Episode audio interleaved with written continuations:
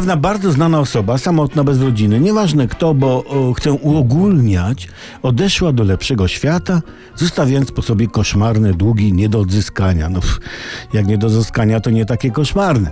No, słuchajcie, tak się teraz mówi, że emerytury będą coraz niższe, że OFE nacięło nas na poważną kasę, a tu proszę, jest metoda, żeby odpłacić systemowi pięknym za nadobne. Uwaga, jesteś na emeryturze, zbliża się twój koniec, to sprzedajesz mieszkanie, wynajmujesz małe, mniejsze, bierzesz pożyczkę na ładnych parę lat.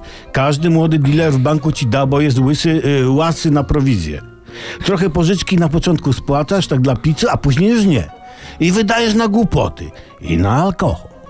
Gotówkę trzymasz w domu bezpiecznie, to znaczy nie wpuszczasz grupy kobiet sprzedających koce czy dywany, czy tam znachorki leczącej pocieraniem chorych miejsc kurzym jajkiem, najczęściej twoim.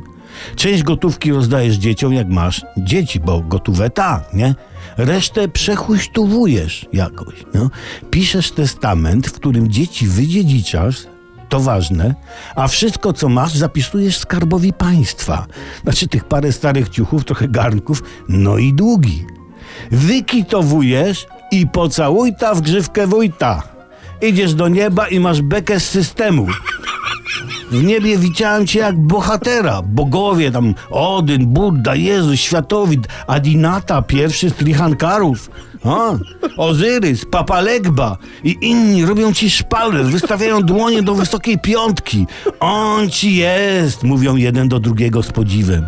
Widzicie, jak widzicie, jest sposób, żeby wydymać system, który teraz nas dyma. No, powodzenia, kochani, powodzenia.